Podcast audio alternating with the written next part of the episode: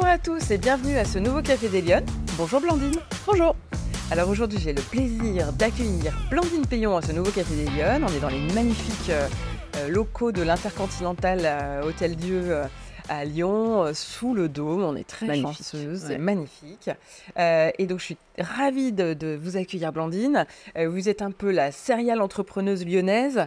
Vous avez eu mille casquettes, mille vies. Mm. Euh, vous êtes toujours dans une idée, une initiative, un projet, Ouais. la création d'un réseau. Ça va être difficile de, De résumer de résumer et de faire un café Ouais. en 20 minutes. Euh, mais d'abord, première question, euh, Blandine de l'émission, vous la connaissez, c'est est-ce que vous êtes une femme engagée? Est-ce qu'on peut dire ça de vous? Et ça veut dire quoi pour vous être une femme engagée? Alors, est-ce que je suis une femme engagée? Je suis une femme engagée, oui. Je pense Ouais. qu'on peut, on peut le dire. Euh, Enfin, moi, je peux le dire en tout cas. Euh, alors, engagée, euh, je ne suis pas une militante.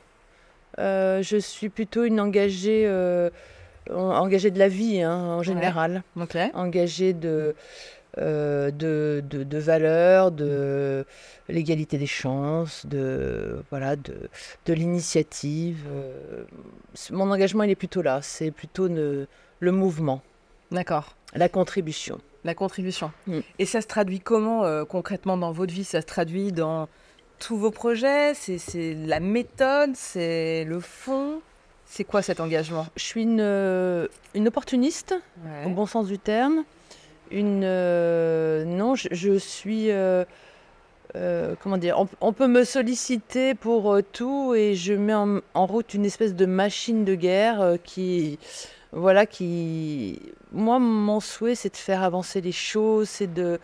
euh, de, de- je l'ai dit tout à l'heure, mais de contribuer, de- d'essayer de voir comment je peux aider. Donc, euh, c'est ça mon moteur en fait. C'est euh, tous les matins me dire tiens aujourd'hui qui va me demander quelque chose et comment je vais pouvoir l'aider quoi en fait. C'est et c'est très facile en fait. On se rend compte que euh, donner un coup de main c'est très très facile et ça coûte pas grand chose et ça a des effets. Euh, Enfin moi que je trouve énorme quoi. Alors c'est un peu votre singularité, cette, cette, euh, effectivement cette façon de pousser, Mm. de tout le temps euh, Mm. prendre un sujet et puis le faire grossir. Vous faites partie de cette génération de femmes lyonnaises qui a un peu bousculé les codes à Ouais. Lyon et l'écosystème lyonnais. Votre, votre retour d'expérience, c'est quoi aujourd'hui? Vous trouvez que les femmes, elles sont suffisamment présentes dans l'espace public? Elles se mettent des freins Elles y vont pas Elles se cherchent des excuses C'est quoi le... Pourquoi on n'en voit pas plus des femmes aujourd'hui? Je sais pas, ça n'a jamais été vraiment un sujet pour moi en fait. Ouais. Euh, euh, être une femme, ça m'a. J'ai trouvé plutôt que c'était une chance en fait euh, pour. Enfin, dans les institutions, les mandats que j'ai pu occuper, on n'était pas nombreuses. Et j'ai trouvé qu'on était plutôt chouchoutés en fait. On est, les- enfin, globalement, euh, les hommes étaient plutôt contents d'avoir des femmes et ils nous ont, euh, ils nous ont accompagnés. Enfin, je- ça n'a pas été un sujet. Euh, par contre, je l'entends très souvent et la question que vous venez de poser, euh, enfin, je pense que c'est une question aussi de. Moi, j'ai été éduquée comme ça en fait. hein. On m'a Mhm. donné ma place. Euh, J'étais d'une famille, il y avait deux filles, deux garçons, mais tout le monde était euh, à l'équité. Donc, euh, puis j'ai eu une mère qui a repris ses études euh, très tard. Donc, euh, j'ai eu cet exemple euh, familial en fait. Mm. Euh, j'ai pu prendre, euh, oui, j'ai pu prendre ma place et du coup, ça n'a pas été un problème pour moi dans la vie en général. Ça n'a jamais été difficile de porter vos messages, de vous faire entendre? Sincèrement, jamais. Jamais, c'est vrai. Alors, enfin, j'ai une autre chance dans la vie. J'ai beaucoup de chance, hein. Mais j'ai une autre chance, c'est que je suis très grande. Oui, c'est et, vrai. Et, et du coup, je sais pas, ça. Non, mais Oui, la posture physique, elle est oui, importante. bien sûr, pense, énorme. Je pense que. euh, et, et très souvent, je suis plus grande que les hommes. Mm. Donc, euh, je pense que ça a été une chance aussi pour moi. C'est. non pas que je parle fort et que je veux écraser, mais je pense que le- la posture physique a été importante aussi. Et le fait d'être. euh, ouais, de faire se mettre 80, ça m'a beaucoup aidé aussi. Donc, euh, mettez des talons. Oui, exactement. Grandissez-vous, mesdames, si vous avez aussi besoin. Euh, quand, quand vous étiez petite, vous rêviez de faire quoi? Plus grande? Vous aviez un rêve de- Ah bah oui, alors moi j'ai un parcours euh, complètement atypique, c'est que moi je voulais être absolument, depuis toute petite, je voulais être prof de sport. D'accord. C'était euh, mon Graal. Ok. Euh, et c'est trouvé que je trouve que la vie est bien faite en fait. Quand je regarde en arrière, je me dis tout est tout, tout a un sens. Ouais. J'ai raté cette épreuve pour rentrer à bah, à l'époque ça s'appelait l'UREPS. Et je me suis retrouvée sans projet du tout, du tout. Et mon frère, qui était un entrepreneur, m'a dit tiens, on pourrait monter un magasin de toilettage de chiens. J'adorais les chiens. Et on a Ah, fait rien ça. à voir, d'accord. Rien à voir. Mais j'avais 18 ans. hein, Ouais. donc, euh, Ah, vous aviez tout misé là-dessus. Vous vouliez faire du sport, du sport, du sport. Ouais. Et, Et là, je me suis retrouvée euh, vraiment euh, sans projet, sauf que j'aimais beaucoup les animaux. Voilà, j'ai bon 18 ans quoi. Et, et ce- et- et c'est mon frère qui m'a un peu sorti de l'impasse en me disant bah tiens on va monter une entreprise. Donc euh, ma première entreprise c'était 18 ans avec mon frère quand même. Ah oui, d'accord. Mais bon au bout d'un an alors. euh, Enfin, on se moque beaucoup de moi dans la famille sur cette histoire de chiens, mais au bout d'un an, je me suis dit quand même, Blandine, euh, les chiens, enfin, toiletter des chiens. Donc j'ai repris mes études. Mais ça m'amène à un constat quand même important, c'est que euh, moi j'ai trois enfants et, et cette année de césure pour moi elle a été quand même décisive. Mm. C'est-à-dire que voilà j'avais le bac et puis en fait what else quoi. Ouais. Et en fait cette année elle m'a vraiment permis de me recentrer sur euh, ce que je voulais faire et du coup j'ai repris des études de commerce. Et aujourd'hui mais je me suis éclatée dans le commerce. Ah ouais. euh, je me serais pas éclatée dans le sport je pense pareil. Mais euh, je dis ça parce que j'ai incité mes enfants à faire cette année de césure Ah oui, d'accord. sans angoisse. Ouais. Dire, euh, euh, vous avez bac. bon, en plus, elle me, enfin, les enfants, ils le disent souvent. hein, ok, je passe le bac, mais après, Oui, c'est compliqué, paix. c'est clair. hein. Prenez une année, Ouais. Respirez, soufflez, et puis voilà, ça va, ça va venir tout seul. Donc, euh, moi, ça s'est fait comme ça, et puis après, euh, j'y- on va dire, ça s'est enchaîné avec beaucoup de belles rencontres euh, que j'ai faites et qui m'ont amené là où je suis, en fait. hein. Alors parlons-en. C'est- Ouais. C'est c'est quoi le parcours? Donc là, vous reprenez vos études de commerce. Ouais, voilà, je fais une école de commerce à Paris. D'abord, j'y rencontre mon mari, ce qui est quand même pas mal. hein. c'est pas un détail. Voilà. Et puis, euh, et puis, pour financer mes études, je fais le week-end des animations dans les grandes surfaces. euh, D'accord. animatrice commerciale. J'adorais ça. Mais bon, je finançais mes études. Et à la fin de mes études, j'ai été embauchée par cette, euh, par cette société de, de promotion des ventes, dans laquelle je me suis vraiment épanouie. Et puis, mon mari étant lyonnais, tout ça c'était à Paris, et il voulait revenir à Lyon. Euh, j'ai donné ma démission en disant je m'en vais et, mon, mon- boss de l'époque qui était un, type super m'a dit bah non c'est dommage t'as qu'à ouvrir à Lyon euh, une antenne de, de l'entreprise donc j'ai dit bah d'accord donc ça a été tout s'est fait très facilement. En fait, on est revenu à Lyon, euh, j'ai ouvert cette antenne. Et, dans mon parcours, il y, y a trois choses qui m'ont marqué quand même. La première, c'est que mon, mon premier boss là m'a fait confiance et j'ai ouvert ce- cette antenne. Bon, sauf que lui, un jour, il a vendu l'entreprise sans m'en parler. C'était mon Ah premier. oui, quand ouais. même. Ouais, ça a été mon premier drame parce que euh, la confiance c'est important pour moi, la Ouais. loyauté, et donc je me suis retrouvée avec des nouveaux patrons à qui je me suis pas du tout entendue, donc euh, et qui m'ont assez vite euh, dégagée de l'entreprise. Et, hum, et après, bah, par concours de circonstances, je rencontre Laura Combe, euh, qui était la diri- dirigeante de Charleston à. Paris, et qui me dit euh, je voudrais ouvrir à Lyon. Donc euh, voilà, ça s'est fait aussi comme ça. Donc Charleston, c'est une entreprise euh, de d'hôtesse euh, pour les événements. Voilà, qui était à Paris et qui n'avait pas d'antenne à Lyon. Et donc, euh, on était deux. Il y avait Sarah Faton et, et moi-même. On a ouvert cette agence et, et ça a cartonné. euh, Enfin, voilà, c'était, c'était je pense que c'était peut-être la plus belle aventure professionnelle de ma vie parce que on, on partait de rien et tout, a, tout s'est fait. Et, et c'est à cette époque-là d'ailleurs qu'en tant que femme, je me suis rendu compte qu'il fallait s'engager dans les mandats. Ouais. Parce que euh, moi, je me suis toujours dit qu'il fallait aller vers les autres et que personne ne viendrait me chercher. Et donc, euh, bah, je suis allée m'inscrire au MEDEF hein, parce que je me suis dit, tiens, il y a d'autres chefs d'entreprise. Le MEDEF m'a confié un mandat euh, qui a été très important pour moi, c'était élu à la Chambre de commerce. Attendez, c'est hyper important ce que vous êtes en train de dire, c'est que vous êtes parti du principe que on viendra pas me chercher, Oui. Donc Ouais. j'y vais. Oui, absolument. Mais là, vous savez que ça existe déjà. Ça veut dire que vous êtes déjà au courant que dans votre écosystème, il y a. Oui, parce que ça s'est fait, on va dire, un peu par euh, opportunité. C'est que, enfin, une mauvaise opportunité, c'est que j'ai eu mon premier prud'homme. Et que là, je me suis dit, oulala, mais je, je- je suis toute seule, je sais pas du tout comment il faut faire, Mm. etc. Et en fait, euh, j'ai dû croiser quelqu'un qui m'a dit, bah, va au MEDEF, euh, ils vont t'aider, etc. Atterri au MEDEF comme ça. Faut pas être isolé pour pas se retrouver Ouais, toute seule ouais, et ouais, pouvoir échanger. Et puis au MEDEF, j'ai trouvé euh, mes pères, en fait, des gens qui étaient comme moi, qui avaient la même- les mêmes préoccupations. J'ai fait des connaissances extra et un jour, voilà, le MEDEF m'a dit, il, y a des, voilà, il faut des mandats à la Chambre de commerce. J'ai dit, bah allons-y. Ça a duré six ans. Ouais. C'était un... Et donc là, à la Chambre de commerce, on était 62 élus. Je crois qu'il n'y avait que quatre femmes. hein. donc c'est là aussi Ah où, oui, voilà, c'est ça. où je, je vous disais que on a été chouchoutés parce que c'était super, franchement. euh, euh, En fait, vous avez, vous avez peur de rien. Vous avez vous, vous dites bon allez, je tente un truc nouveau, j'y vais. Alors oui, c'est vrai. Mais, mais si j'ai peur d'un truc, j'ai peur d'une seule chose, c'est pour ça que j'arrive à tenter, c'est que. Euh, enfin, il n'y a qu'une chose qui m'effraie, c'est la mort. Le reste. Le reste? C'est réparable. Ok. Et c'est pas grave, en fait, la mort, la maladie, on va dire. Donc, euh, je me suis toujours dit que fallait tenter. Bon, parfois, ça ça marche pas, parfois, ça marche, mais, mais globalement, ça marche. Hein. Si on y va avec conviction, ça marche. Vous avez eu des, coups durs, ça s'est pas passé comme prévu. Vous avez tenté des choses. Des fois, vous avez cru que ça allait marcher, puis on vous a, on vous a trahi, vous le disiez tout à l'heure. Mais c'est pas grave. on y va, on avance, on se relève, on continue. Oui, parce que euh, oui, moi j'ai une énergie euh, énorme en fait, euh, je, qui, s'explique par des, par des un parcours personnel, on va dire qui est pas très rigolo, euh, familial. Mais, mais du coup, ça m'a donné une énergie euh, mm. énorme.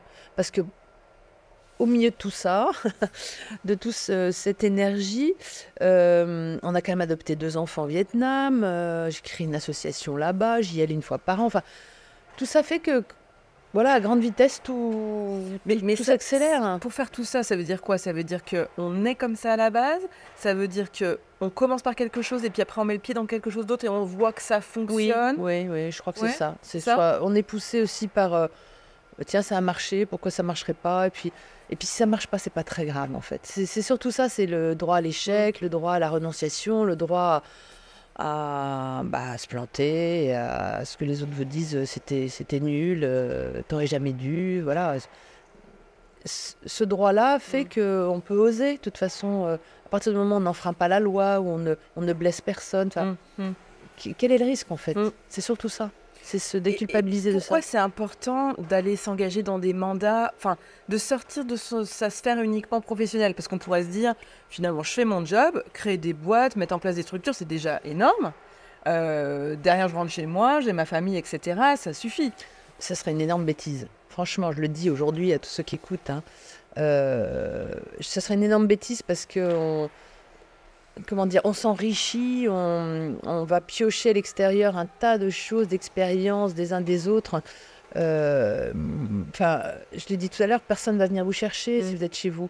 Euh, et puis moi, je, dès que j'ai pris un mandat ou que je suis allée euh, aider quelqu'un, je suis revenue avec, avec une idée, une expérience, un, enfin, on s'enrichit à l'extérieur. Mm, mm. donc il faut, il faut surtout pas rester tout seul. Et puis, et puis L'erreur, c'est quand on est tout seul, on pense que tout ce qui arrive, ça ne nous arrive qu'à nous. Alors en fait, si on sort, on, va se rendre compte que c'est pas si grave, parce que tout le monde a vécu ça, euh, un peu d'homme.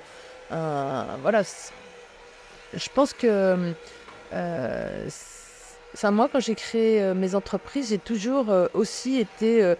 demandé un rendez-vous au Pôle emploi, à l'URSSAF. J'y suis allée pour dire bonjour, je m'appelle Blandine Payon, je viens de monter ma boîte, voilà, c'est jour de printemps. Parce qu'il faut que les gens vous connaissent et, et, que vous ayez fait le premier pas. Donc il faut se mettre dans une démarche, il faut se mettre dans une posture d'ouverture, d'aller vers. Bien sûr, bien sûr. Et, et, sincèrement, on est, on est rarement déçus. Hein. Franchement, on est rarement déçus. Parce que euh, on le voit assez vite. Euh, la personne qui est en face de vous, euh, on le voit assez vite si, si, c'est quelque chose de réceptif. Mais moi, j'ai rarement été déçu. Et les fois où j'ai été déçu, parce que c'est arrivé, je me, je, me suis dit, allez, 48 heures à grogner, puis après on passe à autre chose. Parce que ça sert à rien. ça En fait. Il vaut mieux.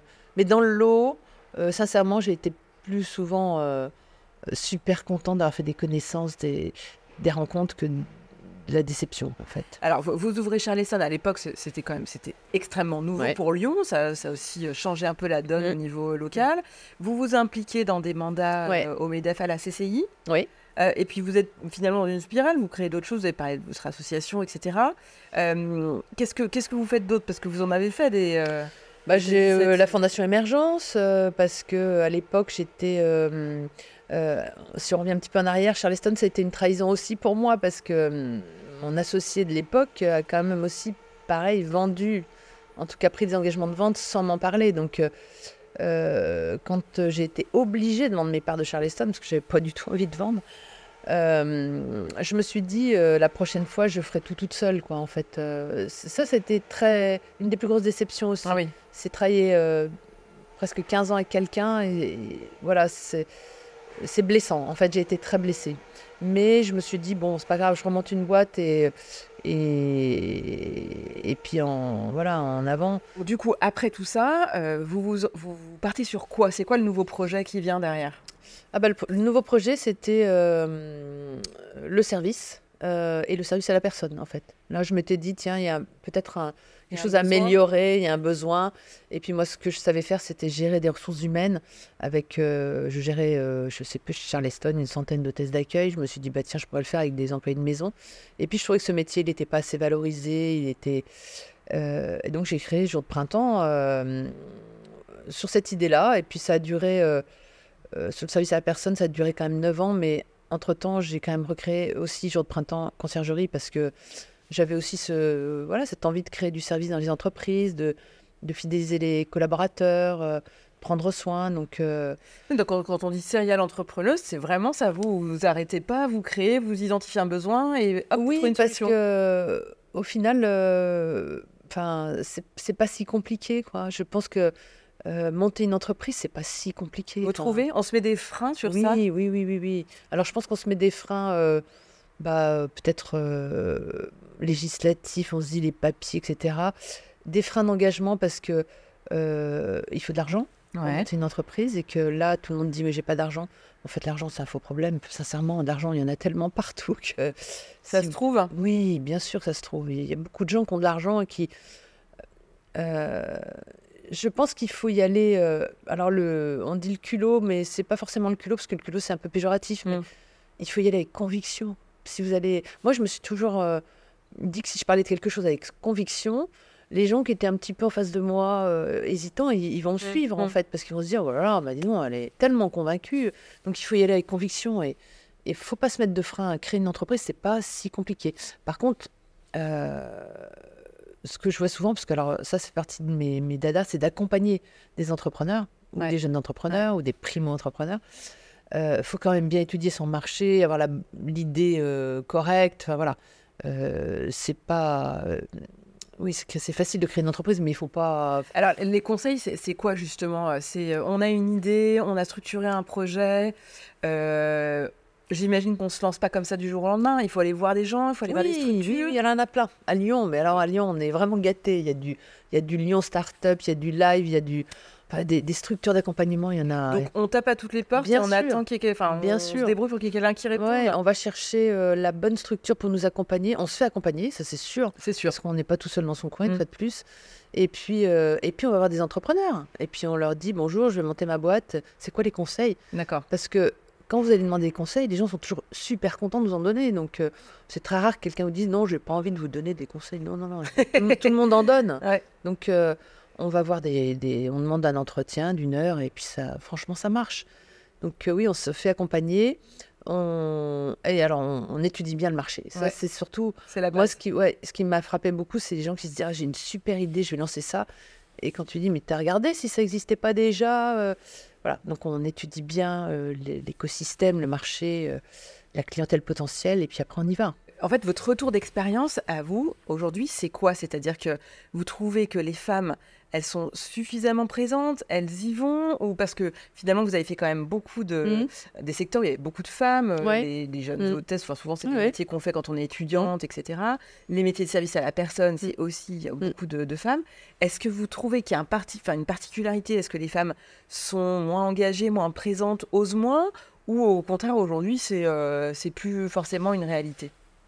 Moi, je connais beaucoup de femmes qui font beaucoup de choses et qui sont très discrètes aussi. Euh, donc, euh, je dirais pas que les, les... je dirais pas qu'elles sont pas assez présentes. Et puis après, euh, je me dis, on, fait selon son envie, ses capacités. Enfin, moi, je suis pas culpabilisante en disant, oh là là, je suis culpabilisante sur les entrepreneurs qui font que leur business. Ça, ça, ça, par contre. Alors, dans quel sens? Qui s'occupent que de ce qu'ils font Ouais, voilà. Ok. Bon, j'en ai rencontré beaucoup j'ai essayé de, moi j'ai pour le coup j'étais militante pour la fondation émergence pour plein d'initiatives que j'ai lancées et quand j'allais voir des entrepreneurs qui me disaient oh là mais moi tu sais déjà avec mon, boulot euh, la famille euh, tout ça mon sport je suis débordée ça là je deviens agressive parce que euh, ouverture quoi mmh, mmh. et puis, puis l'erreur que je enfin, que j'ai constaté, c'est quand son business ne va pas bien ou quand son business s'effondre, il n'y a plus rien. On est tout seul. voilà. Et puis, et puis, il faut contribuer. Enfin, je parliez d'engagement. Moi, je, suis, je, je, trouve qu'il faut contribuer au développement de son territoire. Enfin, pour ses enfants, pour les jeunes, pour les autres. Donc, euh, ça, par contre, j'accepte pas trop qu'on fasse que son business. C'est mmh, vrai. Mmh. Je, je... Mais je pense qu'il y a quand même beaucoup de femmes qui font des choses, mais qui le disent peut-être moins. Et, euh, et aussi parce que euh, je pense que la charge mentale, ça, j'y crois beaucoup. Ah, c'est vrai? Oui. J'y crois beaucoup. La charge mentale des femmes, j'y crois beaucoup. Oui, mais c'est marrant parce que vous, pour le coup, la charge mentale, on n'a pas l'impression que ce soit un sujet. Vous êtes. vous avez. Moi, j'ai pas tout bien fait, hein, franchement. Oui, mais vous avez fait beaucoup de choses, par contre. Oui, oui, oui. Non, mais bon, j'ai après j'ai culpabilisé en me disant oh là là, est-ce que j'ai ah, assez poussé mes enfants dans les études? Est-ce que j'ai fait assez ci, assez ça?